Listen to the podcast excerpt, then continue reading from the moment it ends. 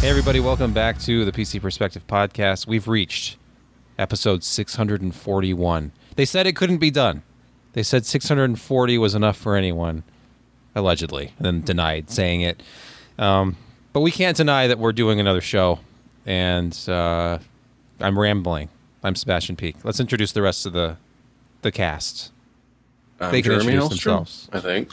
I'm Josh Walrath. I'm going to be Brett Van Spernberg tonight. Okay. Still. I think you play the Brett Van Spurenberg role rather well. It's a skin. It's an Comes archetype. naturally. It's a PC per archetype now. Uh, let's get that boilerplate out of the way, shall we? Yeah. Well, you can subscribe to when we go live for events like this podcast recording session by going to pcper.com slash subscribe. You can help support the site at patreon.com slash pcper. Brett, do we have any Patreon news?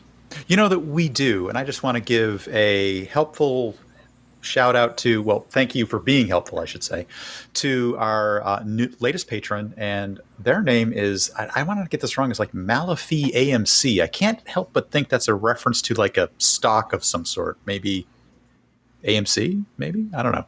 I'm not sure what he means by that, but uh, thanks for the support and um, really appreciate it. So go Yes. AMC all the way. Yeah, AMC made some interesting looking vehicles. That's um, Classic. They did. Like the, the- javelin. There was the Pacer. The Pacer was excellent. The Javelin also. AMX, um, good, great car. the Eagle series. They were Well, the four wheel drive one, Josh, I think had some merit to it. I think that's the- one of the very Yeah. first four wheel drive sort of station wagon car like, you know, lifted vehicle from the Yeah, factory. I so knew a gal that, had the, the sport version, and that was a solid looking little vehicle, and it performed. And yeah, it was four wheel Yeah. drive, so ran around in the snow pretty without cool. a problem. yeah. yeah. So the um, this guy's definitely into the AMC of old. I'm sure that that's what he means. Mm-hmm. Yeah. We need to move on to segment number one. It's the most important segment. Forget graphics card launches. Josh, talk about Me. food. Food. It's useful Glorious for survival. Uh, so let me pull up what this was because my brain, well, it's okay. So Jeez. Okay. people, Talk about up, food. Finally, just pay attention to me. Josh. No, really. Talk about food. Let's stop beating around the bush. Let's get to what we're doing. The Sam Riggs burger. I don't know who in the hell Sam Riggs is. But this is unique. This is probably the first time I've ever, other than pineapple, have had fruit on a burger. And it's not an expected fruit, it's strawberries. Who puts strawberries on burgers? Well, apparently these people do. Sam Riggs burger, two beef patties, arugula, because not everybody can afford their arugula, caramelized onions, strawberry compote. Is that how you pronounce that? Compote? Compote? Compote. Comp- compote sounds too much like compost. And let I me think tell it's you, com- I, well- from watching TV shows about cooking, they they say compote. I'm going to have Compote. to agree. Yeah. Fine. Strawberry Survey compote. says compote is Strawberry essentially compost. crushed crushed fruit in a sugary water solution, right? Anyway, and then the bals- balsamic reduction. I mean, who puts this on burgers? So you think that why would you want to put sweet on a burger, but then you put the balsamic reduction on top of that, and it just changes it all. It offsets offsets that sweetness with with the with the vinegar and the base, and and and then you really had the arugula and the beef come to the fore. And this was a shockingly satisfying burger. It was, I mean, I usually like spice on my burger. Obviously, no spice here, but it was tasty, and I ate it quickly because it was just so stinking good. The things that come together,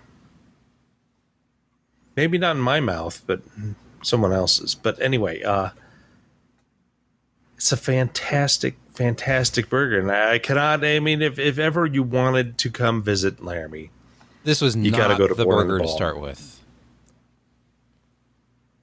Uh, oh, they Strawberries and arugula. You're like, oh, come to all the way to Laramie, Wyoming. Not for the the naughty, not for one of the classics that I've had a hundred times. Mm-hmm. For the arugula and strawberry burger.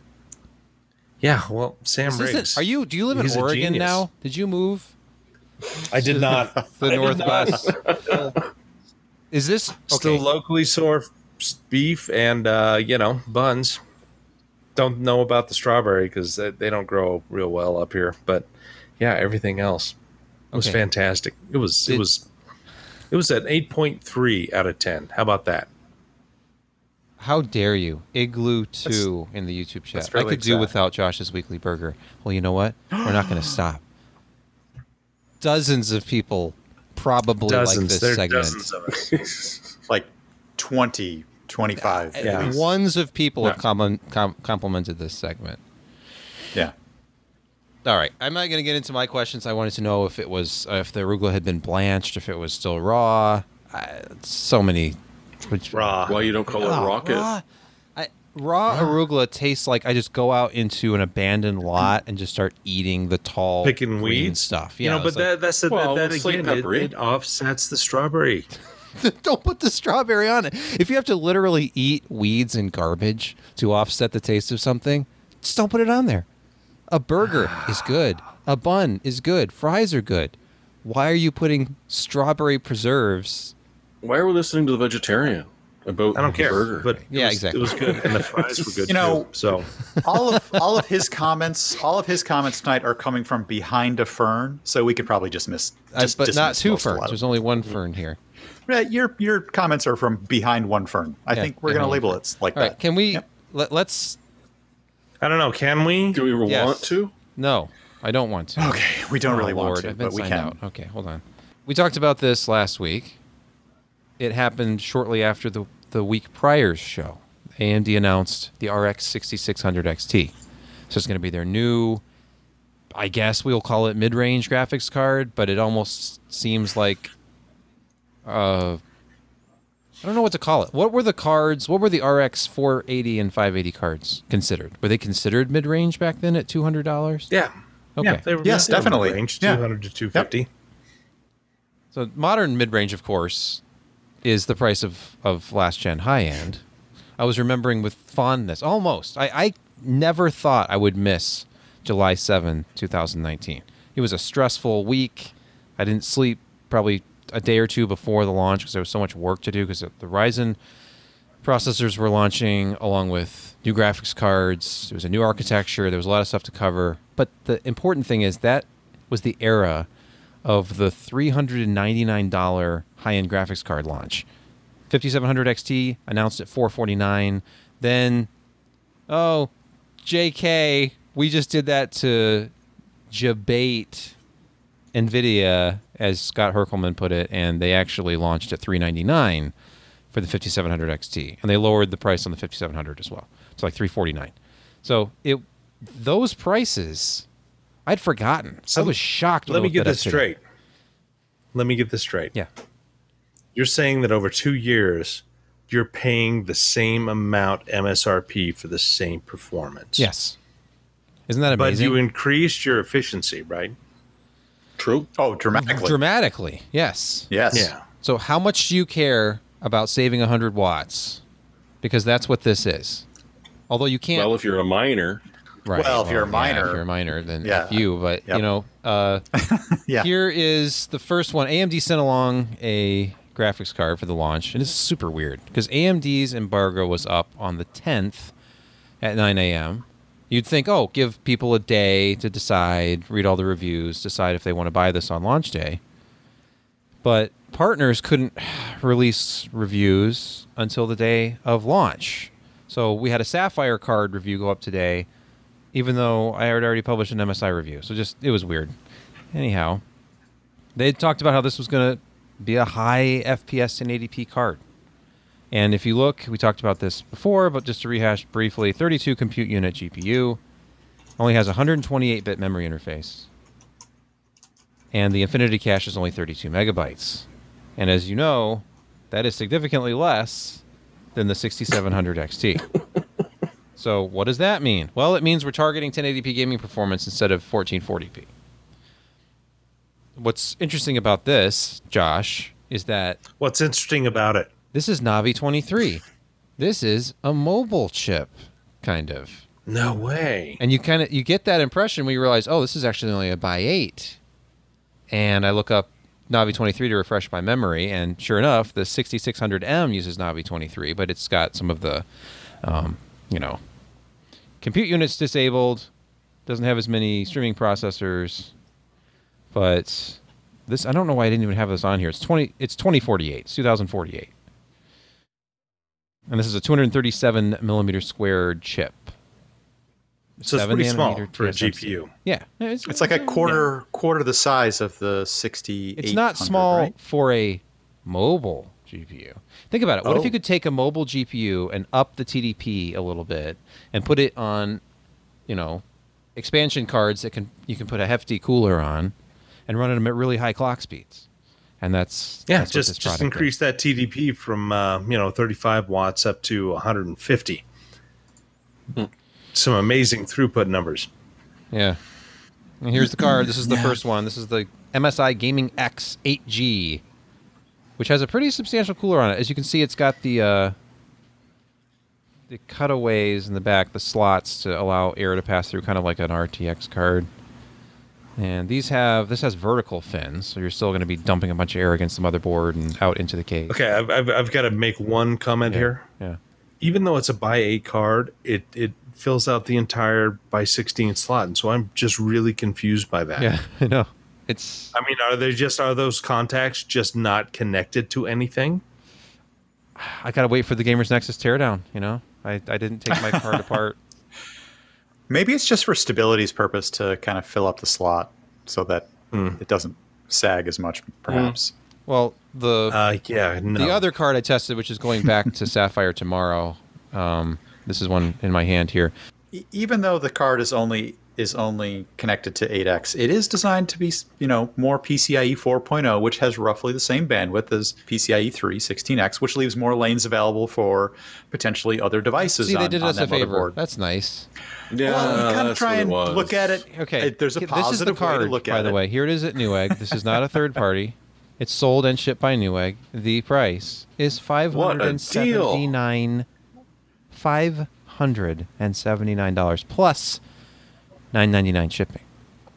Jeremy, I don't think you meant that. I sense that you didn't mean it. It, yeah. Okay, Oh, just in case you haven't. seriously. I, I- I'll briefly go over this because it's kind of important. Um, the test setup has changed. So the GPU test bed is new, and I didn't use any old numbers, so I had to retest everything that's in this review from scratch. This is a Ryzen 7 5800X using the correct 3600 memory. It's actually that really nice G Skill Trident Z Neo set. It's 32 gigs, 16 by 2, CL14, 3600 DDR4, super low latency stuff. So the Ryzen is running with the 1800 F clock, and it's the Crosshair 8 Hero Wi-Fi board, but it's the latest BIOS 3703, which is AGESA V2. It's 1.2.0.3 patch C, which I'm sure is already out of date, but that's what I used. And it's Windows 21H1 build 19043.928 freshly installed, all the latest drivers, including the press driver, which has now been released. It's 21.8.1 for support for the new GPU. But look at the results. Here's Assassin's Creed Valhalla, or Valhalla, however you pronounce that. Oh, Walhalla. The 5700 XT is about a frame, frame and a half per second faster than this MSI 6600 XT. We're talking 94.5 and 95.9 frames per second. They're very close, and they stay close. They're right there with each other. Here's F1 2019. High refresh, yes, indeed. Over 200 frames per second at 1080 Ultra in this game. And 221 frames per second from the 6600 XT, 224 frames per second from the 5700 XT. And the similarities are across the board, and they're at 1440 as well. In fact, things tighten up a little bit at 1440 in some of the reviews I've looked at. So definitely optimized for 1080, but overall, if you know what a 5700 XT can do, which is roughly a 1080 Ti level of performance, then you Which already was, know. was like a 1440p card, wasn't it? yeah, Yeah, it kind of was. Yeah. Uh, I you know what this one can do. So two years later, and here's some Mhm. power numbers just at the wall with a gold rated power supply. This card was pulling 290 total system actually was pulling 290, and this card has a 160 watt TDP. So the processor was pulling over 100 watts on its own, m- memory storage, all that stuff, overhead from the PSU. The 5700 XT 384. So almost 100 watts lower power draw with the exact same system and roughly the same performance. So it, it is a much more efficient card, RDNA 2 with this Infinity Cache. It's pretty remarkable what they're doing with what is essentially a mobile GPU. So, uh, unfortunately, This so so needed to be a 329 or less card. uh, So needed What's- to. 128 bit what's- memory bus. Yes, GDDR6 is getting up there in price. But So everything here- else just screams. I mean, it's it's a mobile part. It, it doesn't pull nearly as much power, so you don't have to have the robust PCB and power delivery. They're they're making so much money. It's it's not even funny, and it's and you know what? And I, I hate to say it, but maybe in five months their house of cards is going to fall on them, and they're going to have so much inventory because something's going to crash and people are going to be selling these on eBay and retailers are going to have a tremendous amount of stock and then you know the demand has just been exhausted and it's going to suck for them maybe that's just me being dreamy Hopeful? about yeah yeah but it, i don't know i mean yeah i don't wish ill on people they've worked hard they should be rewarded for their work They've put out some really, really interesting products over the past year, but I swear to God, MBAs ruin everything. They do.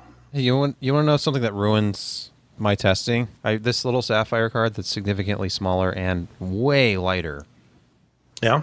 uh, than the other card, the MSI card. So you're you're implying a lot less metal in the heat sink. is right? I'm thinking saying. this is going to not perform as well, and it's an MSRP card. This is a stock $379 card right here. The Pulse. Oh, the so that's not Pulse. non-OC, where the, the MSI one was OC, very slightly Oh, OC. okay, But okay. look at the performance.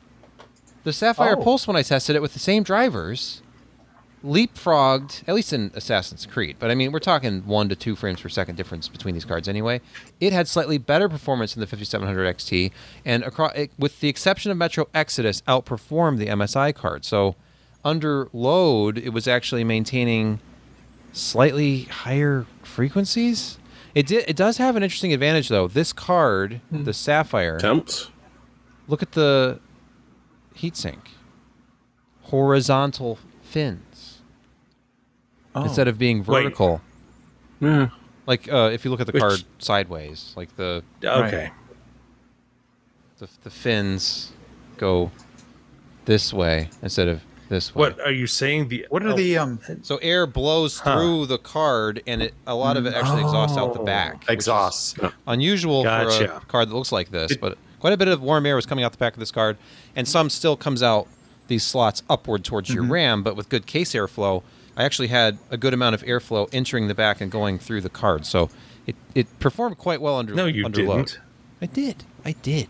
No, no. Look look at the way the fan's going. It's pulling it all in and pushing it all out. You know it's what I'm going all over the place. But my theory is that I mean, okay, for a card, what what does this one weigh? It's ridiculous. It how little this one weighs. Uh, I actually weighed it on my kitchen scale because it felt so light. Okay, this one is twenty one point three ounces. The the That's- MSI that's- card is that's over than thirty one. The steak I ate last week. So it's, it's 10 ounces lighter than the MSI card. It's smaller. It, the other one's like 10 inches, this one nine and a half. It's, but the load temps were only about three degrees warmer than the MSI. But for some reason, the performance Do you- was higher. I don't know. Do you Did- did think you that see we're anything- kind of pushing these chips to the ragged edge? And I mean, you know, all of the stuff that they've built into them to, you know, retain a tremendous amount of performance by turning things off dynamically and, and, and adjusting power and all that stuff in, in milliseconds. Again, we're, I think we're just at that ragged edge of, of what we can do with, with, with process technology.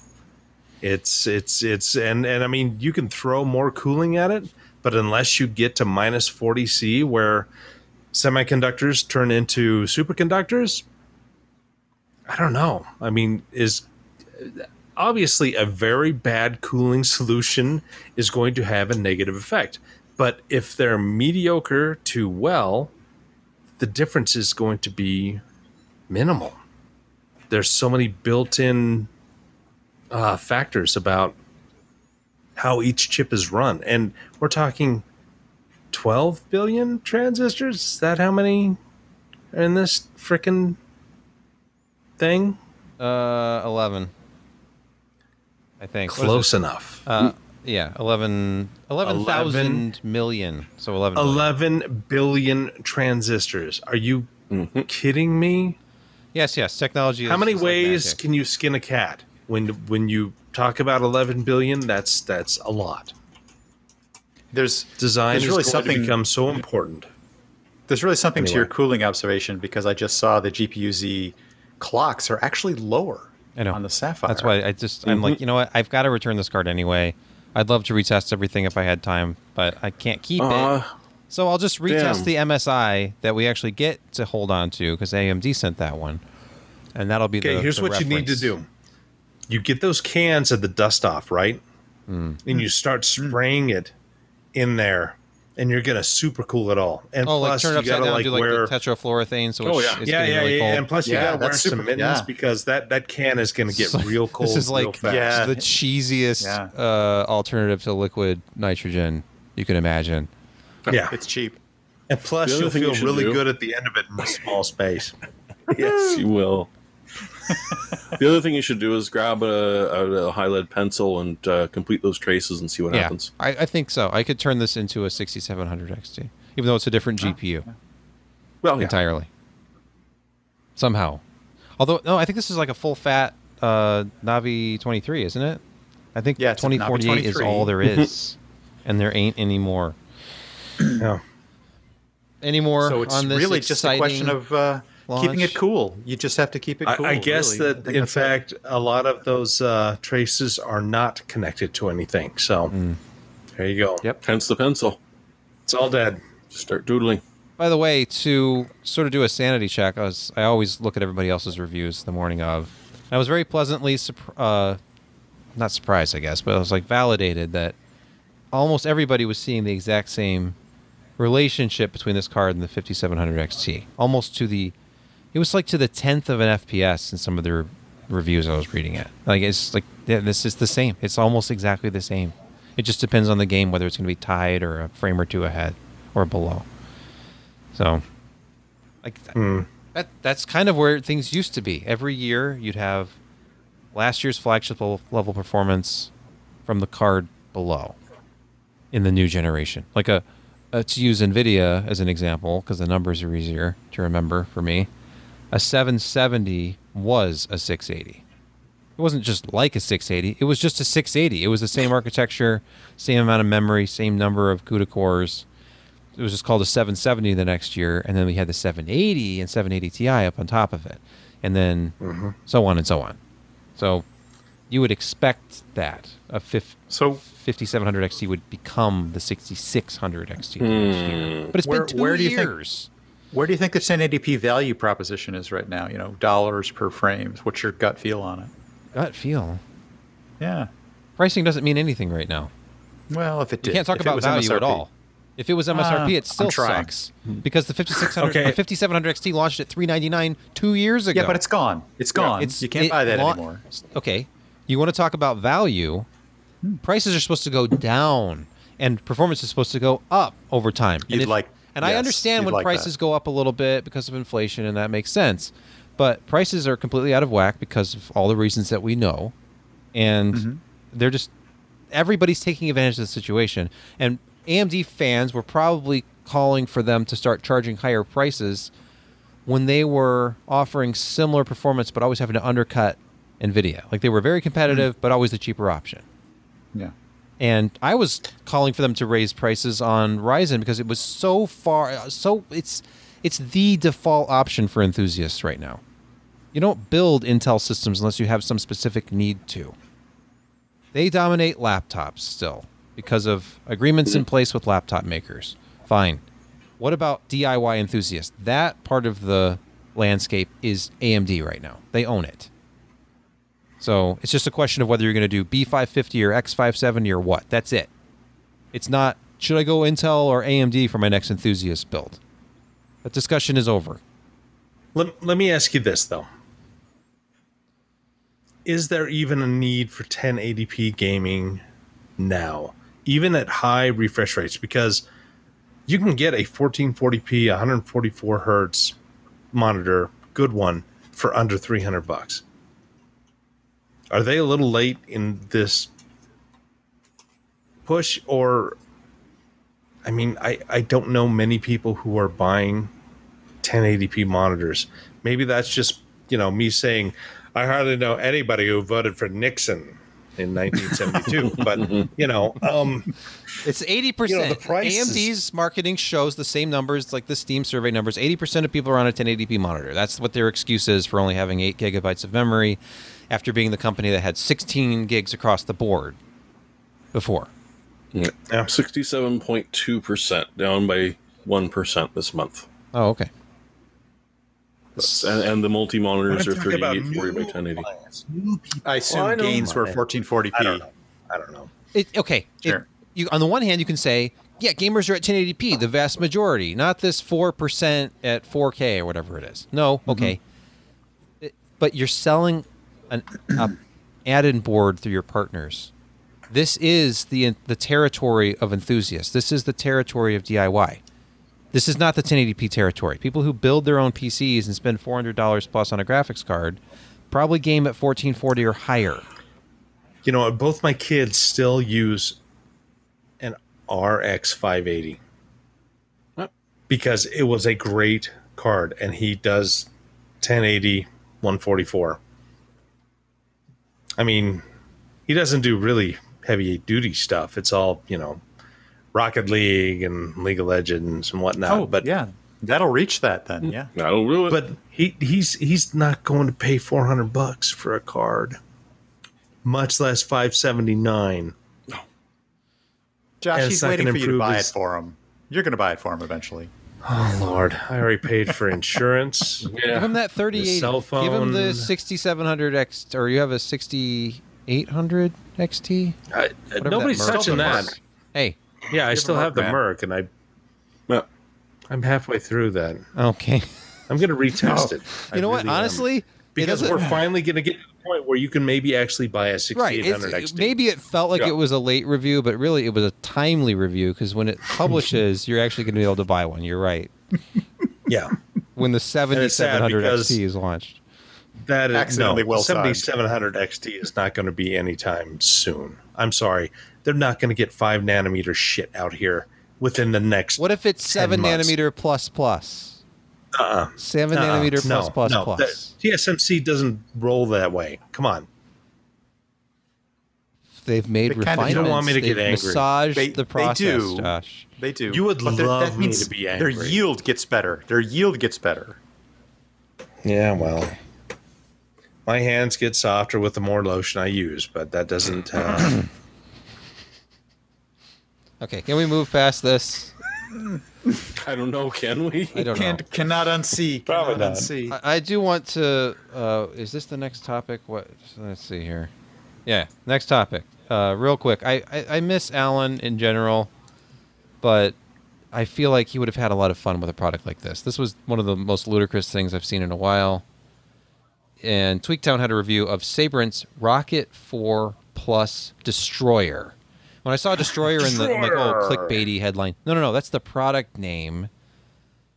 It's described as 32 terabytes and 28,000 megabytes per second of awesome.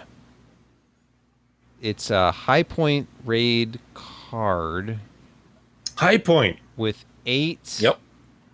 Sabrent Rocket 4 Plus 4 terabyte SSDs attached. These are PCI. Let me tell you, back in the day, High Point had the best RAID controller that you Surely could add to a motherboard for the price points. But anyway, go ahead. That's that's that's better, insane. It's better than Adaptec.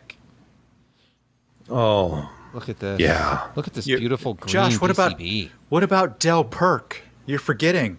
Oh, I'm trying to. Look at all those SSDs. It was pretty bad. No, no, no. 3ware was was who you really wanted to go to, but you paid a price for that. I never never had any boards with with 3ware, but I had High Point and then PERC. Anyway, let's Uh, let's go let's go to the insane insano Let's- performance. because the the perf- when you have something like this, and I I'm, I wonder how much onboard RAM there might be acting as a cache because some of these Probably numbers were so high, it sounded like RAM, but then as the reviewer pointed out, the the speeds they were getting were higher than DDR4. Yeah, Which- no, it's it's Huh. it's okay. There, there there is that is just a PCI 4.0 bridge in the middle there. Okay, Yeah, that is all doing does. lanes to each single one. And so you don't necessarily need um, a cache because each of the SSDs has its own DDR4 cache. Yeah. You just have to have enough capacitors so that in case you have an unexpected shutdown, it can still pass the data onto those SSDs that can then write it and you'll be fine. Well, not really, but anyway, uh, yeah, but no, I mean, in that situation, it is it's going to be OS dependent, and uh, but probably the OS just sees it as a single by sixteen controller. yeah, Especially in RAID Yeah. Zero. and Yeah, then and it so it actually shows up as one nice great. little volume for you here, Yep. which they formatted God, as thirty uh, just a- gigs yeah, of 30, of 30 terabytes. thirty terabytes. Sorry, Yeah. that's ludicrous, Oh, it is. but it's yeah, awesome. Okay, they did RAID Twenty nine thousand zero gig, but yeah. with a 512k block size using the High Point uh, soft software. So yeah, they did set it up. And look at the Yep. yeah, just running. Look at that. is hilarious. Oh Twenty-eight my thousand gosh. five hundred thirteen megabytes per second sequential. Do you know how fast your games would load with that? I don't know. I don't. Th- are games loading at? But the QD8? random is not great. No. That random No, 4K. well, it wouldn't be. No, it's not it, would- designed yeah, for that. because it's designed for sequential, It's it's it's all stream. Yep. and it's streaming all right. And on the AMD system, Yeah. they had better read throughput as well. well, PCIe 4.0. Well, eh, the the Z590 board has PCIe 4.0. No, did they use the Z590? Well, then I thought they did. Why? Why would on Earth would they not? I have to go to the test setup. You know, this is like the ultimate video editing storage. Yeah, it was an 11 gen. Yeah, Yeah, it's- yeah, it's- good point. But Yeah, it's, I mean it's it's not random access. I mean that's going to be it's going to be problematic because of just the way. I mean, think about how it finds data. Random access is going to suck for SSDs, but throughput, boy, if if you're editing, that throughput's going to be awesome. Hey, you know what has great random access? Optane. Mm. Oh, It's I thought faster you were than going to go Optane. someplace else. Thank you for not mentioning that. and almost more expensive. I, I think just it might wanna more say- expensive. I just want to say, I don't care about any of that. I just want this, and I want it now. Actually, I want it to have a real full functioning keyboard. Does it, or is that just a? Because this picture it's a right here, we're talking about the A500 Mini. This picture, I believe, is of an A500.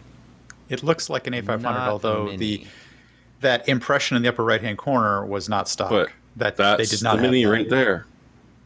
Wait, does it have the a slot No, or a floppy? That- well, that's where the floppy was supposed to go. Yes, Yeah. but that A500 logo in the upper corner was not there. That, I- that's I'm- theirs. I'm, really hoping this actually has a keyboard. The A500 Mini, It will. is coming, I think, next year. Yep. We've brought you a revolution Oh. in mini consoles. because these are the guys who made the C64 Mini. Yep. So now the natural evolution is to go Amiga, Of course it is. the Commodore Amiga. Coming soon, the Trash 80. that would not be a step up. Authentic No, it mouse. wouldn't. It, says. Yep. I can't believe they, they made that mouse as a USB. I mean, I might just want it just to plug into any old computer, actually, Yeah, just the to get that rear ret- has retro USB feel. Ports. I was. I'm guessing this is just running an ARM processor and emulation. for Yeah, the software, perhaps. but- Can't imagine what else they'd use. I remember playing this one Especially at the price. and the chess. I remember playing Yeah, that one. Battle Chess. I, I want Lemmings. I want Lemmings badly, but oh my gosh, yes! And Shadow of the Beast. you can add your own games. I was reading. So Thank goodness. I guess if it doesn't have it, Yep. we can just add it. So it, okay, it emulates the A500, A600, and A1200. oh, including Save AGA. resume Interesting. Progress. What's the emulator thing? Add your own games. 720p at 60 hertz. Interesting. Yeah, like they this. never really did that. No, you don't say. I like this No, retro-looking box. It too. did not. It's all well, good. we can compare it to the original. It's all good stuff. Now, what Amiga do you have behind you? I have a legit A500 in this box. Oh, I see. Okay. with with a like I said before, with an 030 board in it, with a coprocessor, and uh, a Fat Agnes, and a one megabit chip memory with a something in the trapdoor, and including soldered on bodge wires when I broke something. So yeah, for the unboxing, we'll probably maybe have to do a special show some other Okay. time, where I plug it in and maybe use it I mean, it's not like some games. a real unboxing. It's like uh, taking No, it out of storage kind of unboxing. far used. It is a very used A500, and I uh, enjoyed it a lot when I was modifying it and playing around with it and programming stuff on it. And, you know, learning C way back then. I just I had the the Lattice C compiler on it. Nobody knows who that is anymore. But yeah, that taught me a lot about graphics programming and game How, how did programming. how did you look at JPEG apps. images on that? Slowly. Uh, you know, we we the Amiga had its own format, which I actually wrote a converter, actually programmed a converter using a Unix utility called XV at the time. I actually wrote the Amiga uh, importer for the Unix XV system at the time. If you go and look at the source code of that, it has my name in it for the for the Amiga file format, the AIFFs. Wait, AIFFs or Amiga? That's, What did you think yes. they were? Well, Atari? IFF was IFF was made by um, it was image file format made by Electronic Arts, I do believe, for the original Paint program. I think it was I think it was Paint, and that was on the Amiga, and it, there was expanded to AAFF for Amiga format. Yeah, and I wrote the converter for the image viewer on on Unix. Well, aren't you special? Well, it is sort of a mic drop moment, so I thought I'd take it. Are you talking AFF or AI? Well, it's suddenly pertinent again for the You're first so time much in 20 smarter than. I am. It's not Right. even funny. Sorry, uh. AIFF is an audio format. It's Apple, um, like their Yes. equivalent of Wave. So you're saying Yeah, but if- AFF? No, it, it was called AIFF, Oh well, but this is this is a long time ago. So Okay. Yeah. And this was back when It Apple was was, affordable. 1991, maybe Yeah. 88. it was before the second coming of Steve Jobs. All Yeah, right. As somebody else pointed out, the it was the Atari ST era, so it was a while ago. Ooh. Okay. Well, uh, Oh, we'll I'll- I'll wait. There's not even a pre-order for this yet. I don't even know. I, we know how much it's going to cost. I think it's like 140 dollars. You're correct. Did, did 3DFX official uh, send you this link? No, but we'll talk about that after Okay. we pause to hear from this week's podcast sponsor. Today, many small business owners are busier than ever. Because they have to be focused on managing and growing their business, they can't always afford to spend the time they wish they could on recruiting. Time spent searching for and interviewing the wrong candidates for a job opening could be time better spent growing a business. That's why LinkedIn Jobs has made it easier to find and hire the best candidates, now for free. Recently, I myself have had the opportunity to use the system to locate potential new positions and gain productive interviews. For your prospective new hires, the LinkedIn Jobs Easy Apply process is super quick, making it easy for your posting to attract potential qualified new hires very fast. You can create a job posting in minutes to reach your network and beyond to the world's largest professional network of over 750 million people. Focus on candidates with the skills and experiences you need. Use screening questions to get your role in front of only the most qualified people. Afterwards, use the simple tools on LinkedIn Jobs to quickly filter and prioritize who you'd like to interview and ultimately hire. LinkedIn Jobs help you find the candidates worth interviewing faster. Did you know that every week nearly 40 million job seekers visited LinkedIn? Post your job for free at linkedin.com slash pcper. That's linkedin.com slash pcper to post your job for free. Terms and conditions apply. We're back. Right. And remember last week we talked about, for some time, we went on and on about 3DFX and like, oh, wouldn't it be great if they did come back? I want to believe. And I was the cynical, angry voice, I think. I, I'd like to believe that I was extremely dismissive of this because, as it turns out, it was a bunch of hogwash all along. The big reveal turned out to be nothing. It was just some really contrived, lame humor and then it went away and the guy said There's a oh word for deleting this account culture. But uh, follow ati parody for more you know great content or something and then the ati Something like that. official parody account was also deleted after people were razzing this person over there and they couldn't handle it and then they there's all sorts of whining complaining about how people couldn't take a joke You know, and how he here- was here's the thing. and- Yep. Here's and then the he thing. visited us and left a comment. oh that's nice Oh, nice. Uh, here's the thing: is the potential is there? How many people have taken a an old, abandoned logo and group, and then have done something with it to try to ride, ride on those coattails? I mean, uh, VisionTek. I mean, they died, and then the current VisionTek is a different uh, financial group that that grabbed that name up and they still sell video cards and uh, other things. Um, they they tried to do with Diamond, and so it's not out of the realm of possibility that somebody grabbed the abandoned logos and and the stuff that they could get um, about 3DFX and and release products based on it. But you know, initially it sounded like it would be they would get rebrand cards. They would take either from ATI or AMD, or well, AMD and, and Nvidia, intel made more and sense uh, to have a have a sticker version, but also you know go into like sound bars. You know, get a cheap seventy-five dollar sound bar, slap 3DFX on it, and sell it for one hundred and fifteen dollars. And it just there are options out there for groups that that do this stuff, and so it was not beyond the realm of possibility that somebody did this. Uh, it was beyond the realm of possibility that they would develop their own graphics chips in a short amount of time because IP, design, a mid range card with 11 billion transistors. Nobody can do this anymore without a tremendous amount of money and experience and IP.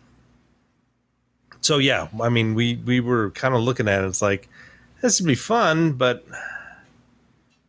yeah, it's it's probably not going to be that. However, there is an avenue if it's real. So let's dig some more. And of course, digging showed that nobody had actually acquired those images or uh, copyrights, and and there was no Jensen group in California that was, you know, doing any of this, and so it it, it became pretty uh, pretty apparent that it was a joke. And finally, they they let it all out, and especially the what CES they called CCS cec in their press. re- It was a CEC, hilarious keck Yeah. joke. yeah. Gak, so funny. But anyway, yeah, it was. Uh, it was you know it was sad because you know that that we reminisce about 3DFX and, and back in kind of that golden age of 3D when it was really exploding. And I mean the the the, the fanboy wars were insane back then. It was absolutely nuts, but it was fun.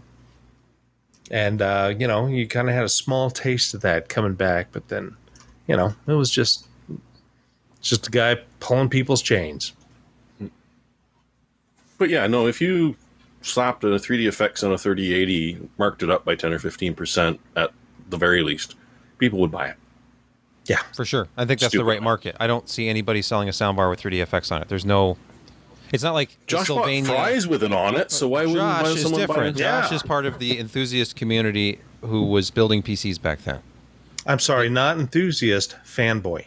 Okay, right. You be, Fanboy. beyond that, you became a fanboy of 3DFX. Yes, but the average consumer they see brands like Sylvania and Westinghouse, which are slapped onto TVs, and and they're like, oh, that's a brand I know because it's a brand that's been in stores since the 1940s, and they're just brands. Mm.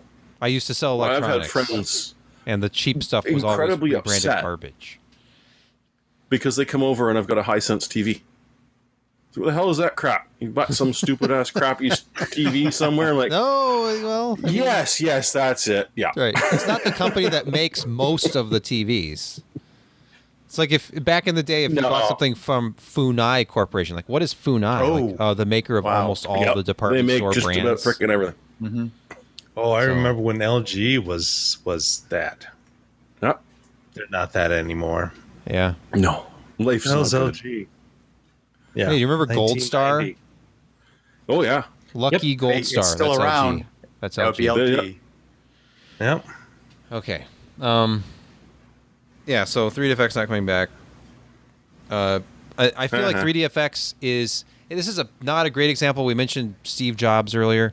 Remember his company after Apple, Next. Next. Next. Oh, sold- jeez. Next. Next sold to Apple for some ungodly sum, Yeah. even though it was worth practically nothing. Nothing. It was in, in debt, and they sold for like five or six hundred million dollars to Apple because Apple wanted NeXTSTEP. They were having problems with their operating system development. Cop- I think Copeland. BeOS was going to be one of the mm. solutions, was- and It could have been. their CEO at That's the a time, chunk of the area I just forgot about. their CEO at the time thought, "I'll kill, I'll get two, two for one here. I'll get NeXTSTEP, and we'll bring Steve over as a consultant." And of course, Steve ended up kind of orchestrating a coup and took back over. But He, he did look a little bit Borgish back then. uh, yeah, but if, if any of those guys who got ejected still had stock, True. I think they're okay. yeah, they're okay. My They point may Probably have is, okay okay. about it. Yeah. Next was fully absorbed by Apple. There's no Next merchandise. There's no Next Mini. There are people who were very enthusiastic about Next. It was an integral part of the development of the World Wide Web, and it's a it was a really important platform back then. But But I really like the cube design, and plus it was really powerful they and had They, uh, next OS. well, It had some innovative, uh, in you know, UI stuff in it. That's true. yeah. it- Hardware was tricky. my Yeah. my point is, and I will not belabor this too much, but 3DFX Let's hear your 3DFX was gobbled up by Nvidia. Apple gobbled up Next. These brands are dead. So when mega corporations own have bought out a brand, I don't see those brands becoming the Westinghouse rebrand electronics with a sound bar. That's all I'm saying. I think and I think 3DFX is dead until someone at, at Nvidia decides, you know what, it'd be kind of fun to resurrect that brand. I think there was some bad blood between Nvidia and 3DFX back then. All right, uh, we have more stories. We have two more stories. But stories. not many. God, really? But not very many more stories. Uh, we need to, yeah, because we've been going for about an hour now. Last after I cut a lot of questionable content from the final version of the show. That's what we do here. Yep. Uh, Need for Speed. The 27th anniversary, a very important anniversary in everyone's lives. The 27th is the most important wedding anniversary for sure. Like, Hmm. Just never forget. Uh, but I uh, think everybody has their- for some reason. I think everybody has their favorite Need for Speed uh, game Yes. or not. My mine was actually quite early. Mine was like Hot Pursuit Two. Yeah. Yeah. I actually brought back a uh, an older Windows uh, box just to play this game for a few days, and it was so much fun. And the soundtrack still very awesome. Loved it. And uh, I think everybody had their their favorite Need for Speed game over the last 27 years because they've had their hits and they've had their misses. Some of them have not been very good. Hey, speaking I of know Josh 3DFX, is- Oh, Go ahead. when when you went from software rendered to Voodoo, Glide, in Need for Oh, Speed, God. it was a Yeah. different It was so good. Everything was so smooth looking and high frame rates. And nothing was pixelated because bilinear Right, filtering was- was, magic. That was the major thing. It was like suddenly the pixels are gone. What the hell's going on? This isn't a sprite. Yeah. Yeah. It, it suddenly the game looked like the cutscenes. or a lot closer. Yeah. As a, Yeah. You know, it's But I enjoyed a lot of these games. Actually, a handful, not a lot of them, because they It's- came up with so many. It's funny that you mentioned Need for Speed 2, Brett, because LGR did a retrospective this year on just Oh, I didn't know that. game. Yes. I didn't know. So check out. Uh, I don't know if you've heard of him, LGR on uh, YouTube, and you can watch the full retrospective. And he goes from software to Voodoo, shows you the difference, talks about how that was the reason he wanted a Voodoo card back in the day for this game specifically. And it's a great, it's a great review. He has a good channel. Uh, with what? How many? One and a half million subscribers now. That's how Well, they're coming out with a new game. Small time. I, I they've been at this a really long time. I think that if this new game is is reasonably reasonably successful, they'll keep at it. Um, to get a lot out of these, though, you always need a fairly expensive piece of hardware. Have you guys priced a steering wheel with like force feedback and pedals and shifter has. and stuff Josh, nowadays? Josh Yeah. knows. You can get a Yeah. reasonable one for under two hundred dollars. But it's really expensive to fully enjoy. TMX. It's just a really now pricey we're talking edition. direct drive stuff that's fifteen hundred and above, sure. But you can get Yeah, good stuff for below five hundred bucks. Easy.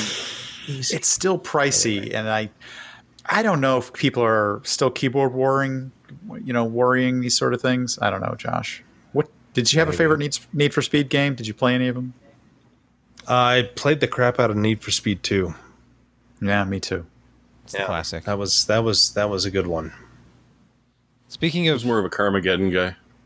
No, no. Uh, four, Porsche Unleashed was probably my favorite because that one was It really good yep they worked with Porsche engineers on handling and physics and uh, the different cars and you know what they did and how they reacted and suspension and all these extra. That was that was probably really one of the best. Uh, and it, titles it took you through the Need for Speed history ever. you could drive the earliest ones and you Yep. you were you know capable of driving later and later models which was actually a pretty cool progression and how they Yeah, it handled was differently fantastic. and how they felt yeah porsche unleashed i think that was the name of it was was really Yep. good all right, PU NFS PU let's move quickly to our last story. moving. Battlefield 2042. Jeremy, you wrote about this. Technical preview arrives August 12. That's just Do that's you like do you like being an alpha tester? Do you like not being paid for alpha testing a game? Well then, More. EA's got a deal for you. Boy. All you have to do is go over and sign up for EA, which you, you've probably done at some point. So you're just going to have to get your uh, password back. And yes, the the uh, the beta it's it's sort of open, and that you've got to apply for it. Um, but from August 12th to 16th, you will be able to take a look at this and find out uh, whether it's going to be great or a, a huge, incredible disappointment, or somewhere in between. Uh, I mean, if you pre-ordered it, there's another beta you can go for, but you didn't pre-order it, right? You, you know that that's not something you do anymore. don't don't do that Don't. and you, you'll be able to play it on, on that 6600. Yeah. Or I mean, even a the- the- 580. The, recommended, yeah, the recommended is Or even a RX 580. 580 or a GTX 1060. Interestingly, surprise with the it's only- 1060 yeah, only 50 gigs of free space, which is you know tiny now. Sadly enough, one third of what it takes to install flight simulator and that's the that's the that's just the the bare bones one. that's So, the base the base if you pop over, you can. No, that wasn't Battlefield 2042 a decade ago. That was 2133. oh, so they're going back. The one with the Skywalker move and the mechs Yeah. and the. Yeah, It was not good. I never actually played that one. It did. not- it yeah. was. I was It given was it, almost, but, but they not shut quite it as bad as Vietnam. BFV. I didn't like that one as man. much. I like. God, There were two maps worth playing on it. The rest of the time, it was just horrific. Yeah, but it had DX8 graphics, man. That It did was the water effects and the forests, jungle. there were a couple of mods that were really worth playing, and I can't remember the name of them, but there were a Forgotten lot of Hope people was probably the best mod for any of the That- Battlefield series. Yeah, That might have been it. Forgotten Hope, and they had they really adjusted. Uh, you know, like you play a Tiger in Battlefield 42. It's a really strong round, but of course, you know it it has this huge, you know, arc to it, and it hits things blow it up. But you could avoid that arc so easy. And in real life, the 88 was it was straight line. It was it was a high velocity, high energy round that you know would kill things. And so in Forgotten Hope, they they adjusted a bunch of the uh, actual uh, physical characteristics of, of tanks and weapons. So yeah, I mean, if you saw a tiger coming up on you and you had a M4 Sherman, then you had to adjust your uh, strategy to be able to get hits on him and not get hit by him. And so it was really, really, really a great mod. Played that for ages. Uh, you remember Desert Combat? Yep. Yeah, DC. DC. The original 42? Like, that was Yep. one that just, yeah. I That was one of my so much favorites. In that. I remember trying to fly a helicopter off of the ships onto the shore. you had to. I You had made to it time once. the- you had to time the button pushes to get the lift just right, and so that you could fly it over. And I had I had a, a twist stick at the time, or, or you had you could use the um, the I think it was called the the collector on the the controller that you had to map it to that. You had to get that just right to fly Yeah, level. and- collective. the collective. Sorry, thank you. Yeah. Yeah. yeah, but it was it was very tricky to to manage. All right, but I enjoyed uh, that one too. That was fun. Let's move on to picks Moving. of the week. Josh, go.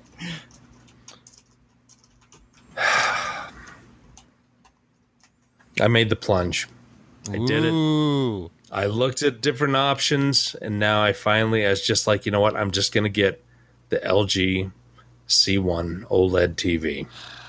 Only the 55 inch. I don't really have room for 65 inch, even though I was kind of considering that. But that's a good chunk of change. It's almost $600 more for the 65.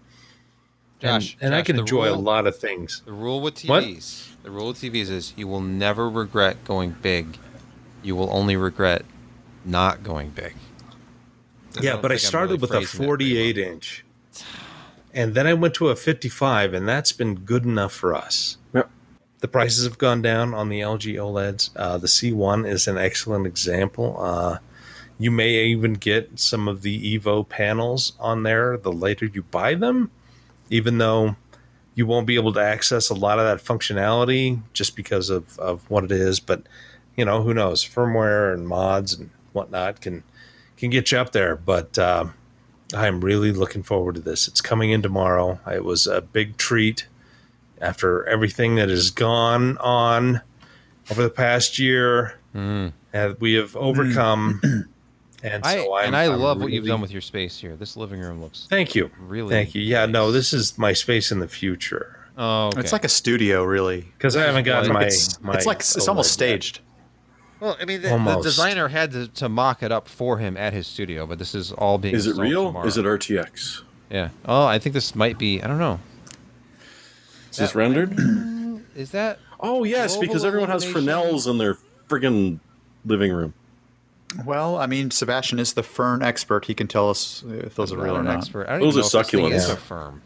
Succulents. So anyway, fifteen hundred is is still a lot of money, but it's not horrible f- compared to what it used to be. So uh, you're you're getting a, a really a highly adjustable, flexible screen. Um, you can do a lot of different stuff with, and it's it's up there with like the Sony uh, what X90J in many terms of functionality, but about a thousand dollars cheaper. So And Sony sources their panels from LG. It's just different image processing. So Yeah. Oh, really? And I in thought they fact, made their their own. image no, processing. Sony does not is- make OLED panels. They buy them from LG. Ah, okay. Yeah, and uh, their inputs are usually worse. So And it, but it doesn't have a yellow pixel, man. Hey, it does have a white pixel though. The Oh, okay. LGs are sure does. RGBW, or really RGB and then then just like white, which Just allows them to get brighter for those you know. Otherwise, the only way to do white obviously is to have all of the subpixels on at the same time. Right. And yeah.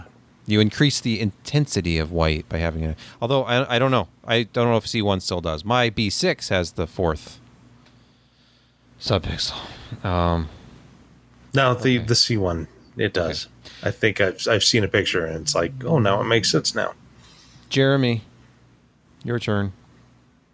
I went for something a little bit less expensive. Okay. The uh, follow up uh, to the Logitech C920 you're staring at us at, which literally is exactly the same thing except it's got a privacy cap on it, so you don't have to buy one. but what's usually hundred dollars can now be yours for seventy bucks, and these things last forever and do a really good job. So the the C925 or 20s, sorry, uh, it's you know they're just immensely amazing cameras. I, I've been using this thing for forever. I ended up buying a second one just in case this thing ever decides to die one day.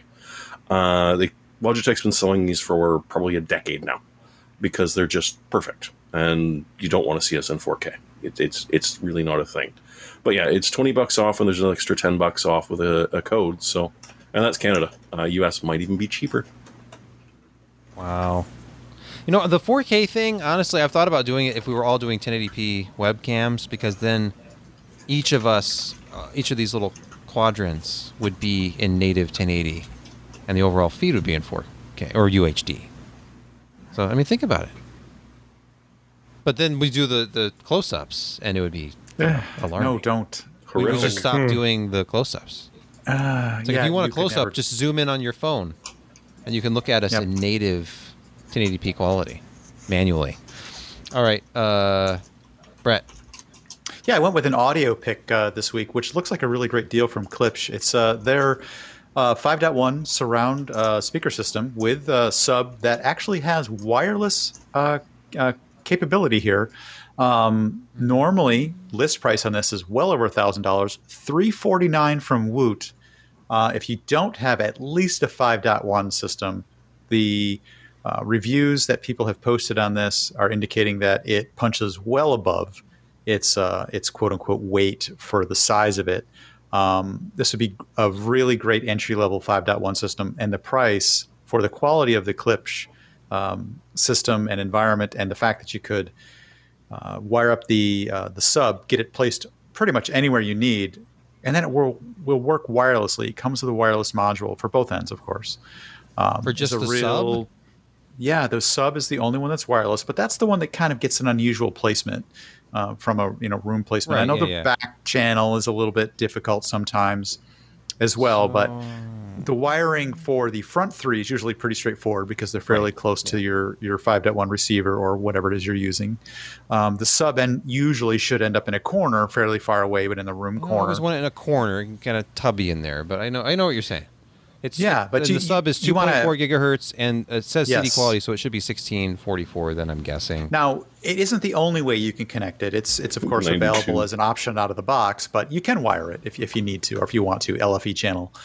Uh, but the, for the price, three forty nine for a full 5.1 system that's getting fairly good reviews is a pretty good deal right now, and it's It's got a sub, it's got a mid range and a tweeter, and I mean Klipsch makes pretty solid stuff. Even though they, you know, they're they're they're two point one that is now ninety eight dollars at Walmart, still Yeah, is well. a solid sounding thing, and it you know much less than two fifty back in two thousand when they first released Mm-hmm. those.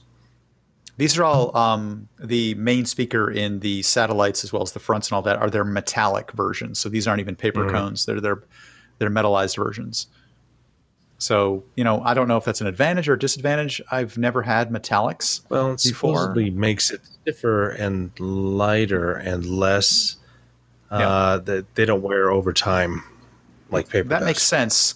And Although they still have dog to have a they still have to have a foam a foam support in order to give them you know the ability to move air and all that. So I mean that's the piece that I found that wears out most of the time. The cones are generally pretty resilient. Yeah, the surrounds You- would always go first because they start to disintegrate after about 20 years. And poly. That's uh, one thing about the uh, paradigms that I've got that they they don't use a foam. They they use a different kind of poly that so far Oh, still okay. held up nicely that I bought in 1998. Don't Yeah. tell my wife. There's com- there's Well, all sorts anyway. of materials out there. It's kind of crazy. There's ceramic. This- there's Yep. metal, there's wood pulp, which like wood infused paper cones, which is what I think uh, DALI does. This is a reasonable deal if you're looking for a very easy entry into 5.1 sound. That's good. yeah, Kevlar BMWs, but just, it's not Well- this kind of show. No, although I have a couple of BMW, uh, B&Ws actually, satellites. I mean, you could buy a single satellite for the same price as your entire 5.1 recommendation. Yeah, a Maybe pair Yeah, of that's on B&W sale. bookshelf speakers is I think around 600 and up. Yeah, I think I paid 500 for Yeah. my BN, B&Ws. And they're okay. I, I find BMW they're good. to have there's a different kind of sound signature from them for sure. Right now I'm into the German sound. Oh, I have okay. Canton What, what do you? speakers. Oh, okay. You know, the Shisa sound. Canton's That's what I- sound That's not what he was going to go there and I didn't. really, really precise. And the the mm-hmm. chronos that I have, Canton Chrono like five oh eight or I don't remember what they are, but they they're floor standers, two and a half way, bottom firing for the port, more bass Oh, than they yeah. should be. The- the- They they have way more bass than you'd think from a fairly compact floor stander, and they are. I, the clarity from Well, them the- is second only to my Magnepans, which I do not have the space to bottom have set up. the bottom firing on that port probably really causes them to resonate pretty pretty well, especially in the bass. They're in not the bass as zone. picky about Very wall even placement because of it. Right, I don't yeah, have to have them mm-hmm. really far out from the wall. Because, Emphasis. Yep. Yeah.